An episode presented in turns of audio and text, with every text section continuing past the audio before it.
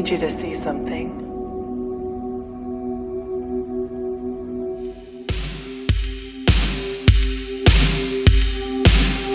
Neo Tokyo 2019 Kaneda osserva il mondo per quello che è diventato, tutto in procinto di finire per mano di un potere incontrollato ed incontrollabile che il suo stesso amico Tetsuo ha visto e sentito crescere dentro di sé senza avere la forza e nemmeno la remota possibilità di opporsi. Neo Tokyo, città immaginaria nella quale è ambientata la storia del capolavoro di animazione giapponese Akira, è un coacervo di tutto quello che può andare storto nella società capitalistica.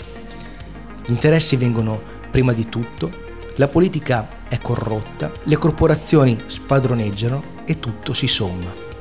Invece di fermarsi a correggere, tutto procede per addizione e bulimica accumulazione. Sempre più cose, sempre più cavi, tralicci, insegne, immagini, messaggi, parole, vite. Tutto incontrollato, proprio come il potere devastante di Tetsuo. Ma la domanda sorge spontanea.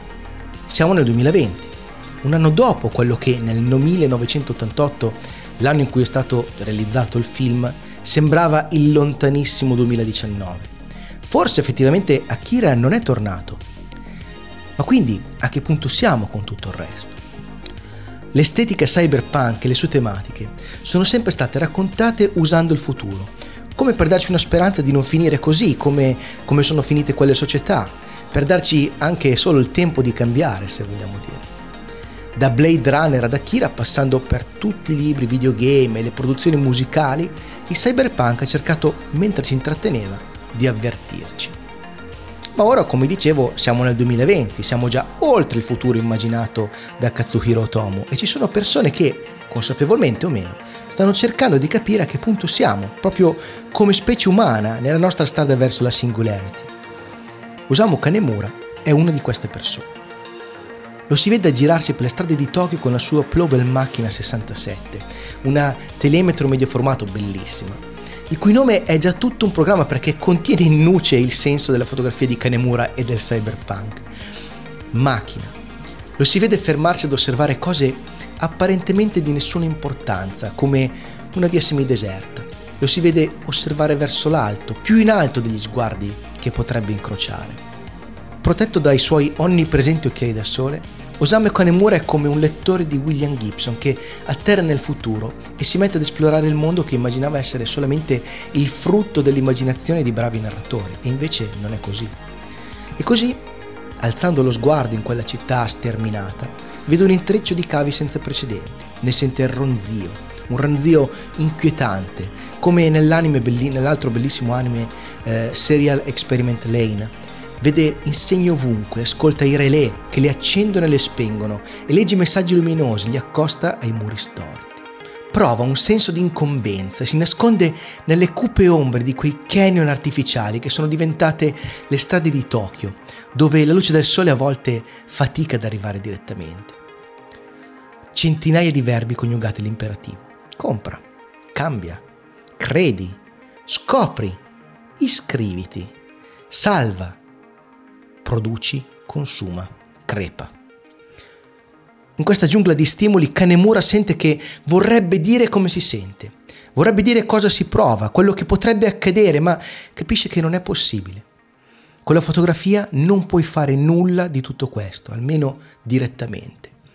Non si può fotografare un sentimento, un'emozione, non si può fotografare il futuro. Kanemura lo ripete ad ogni intervista.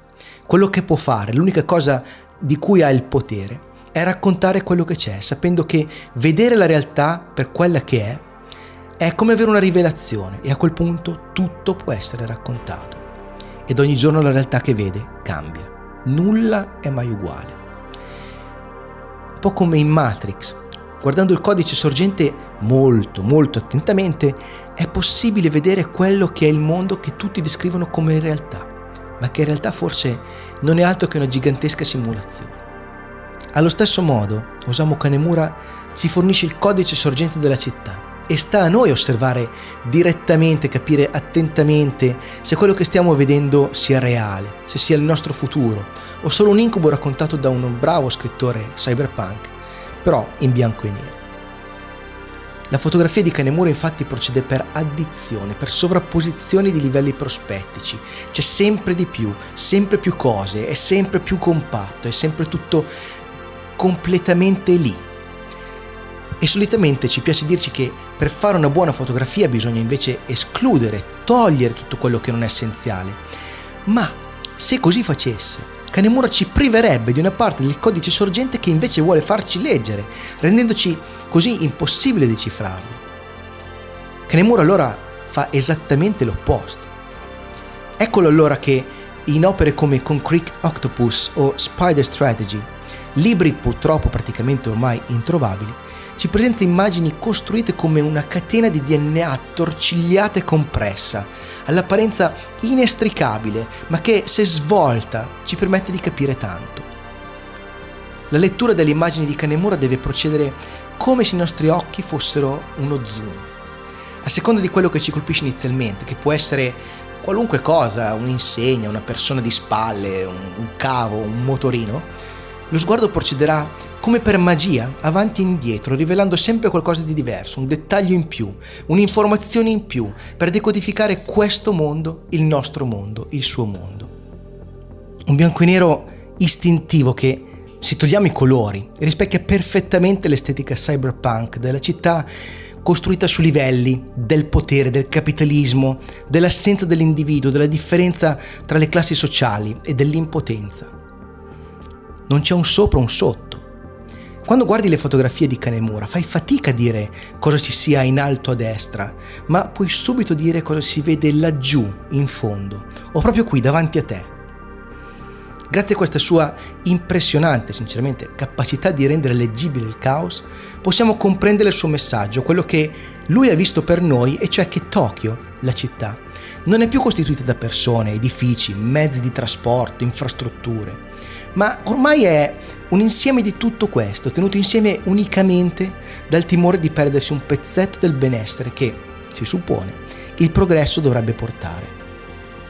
Secondo Canemura, o almeno questo è eh, come io interpreto le sue immagini, secondo Canemura, dicevo, è per questo che obbediamo gli imperativi, per la paura di perderci qualcosa, la FOMO, come, come si suol dire, la fear of missing out.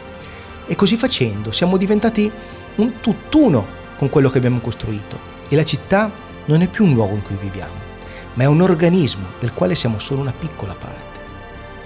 Alla domanda come mai non fotografi mai una strada affollata? Canemura risponde che in realtà non fa altro che fotografare strade affollate, perché tutto quello che c'è a Tokyo, nella grande città, è sinonimo di folla. La folla è ovunque, anche dove non si vede. E l'opera di Osamu è lì a dimostrarci che dobbiamo solo dipanare l'intreccio di fili e caos per vederle chiaramente e che se lo facciamo davvero nulla sarà più come prima. Se lo facciamo davvero saremo in grado di fermare le pallottole, proprio come Nio. Se capiamo davvero, diventiamo l'eletto.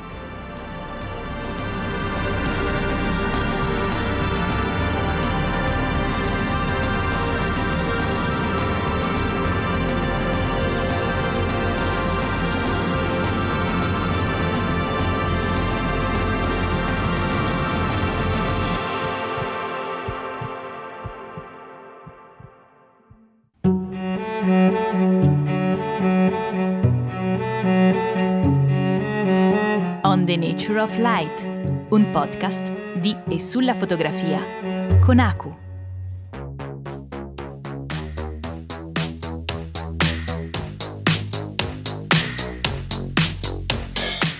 Molto bene, spero che eh, questa puntata sia stata di vostro interesse e che vi abbia messo almeno un po' di curiosità eh, per approfondire l'opera di Osamu Kanemura, un autore che io apprezzo tantissimo e che purtroppo sento nominare meno di quello che a mio avviso meriterebbe.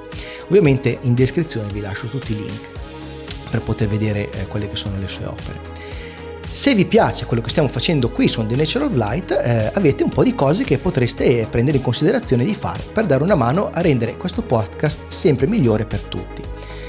Innanzitutto sarebbe veramente bello se vi andasse di condividere questa puntata con qualcuno che magari potrebbe essere interessato all'argomento eh, senza spammare, mi raccomando, è una cosa che a me non piace, ma almeno con lo spirito di offrire qualche spunto di riflessione a persone che magari potrebbero farne buon uso.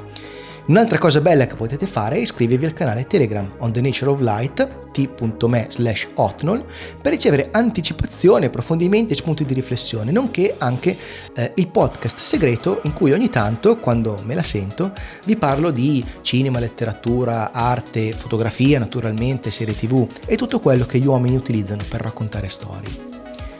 Se volete invece parlarmi direttamente, per insultarmi magari, eh, mi potete cercare su Telegram. Mi trovate con l'username at Alessio Bottiroli e sarei molto felice di ricevere tutti i vostri feedback. Rispondo a tutti piano piano, col mio tempo, ma poi rispondo. E infine vi ricordo che c'è sempre il sito onthenatureoflight.com dove in una pagina avete tutto quello che vi serve per seguire il progetto. È davvero tutto, un abbraccio e alla prossima. Ciao!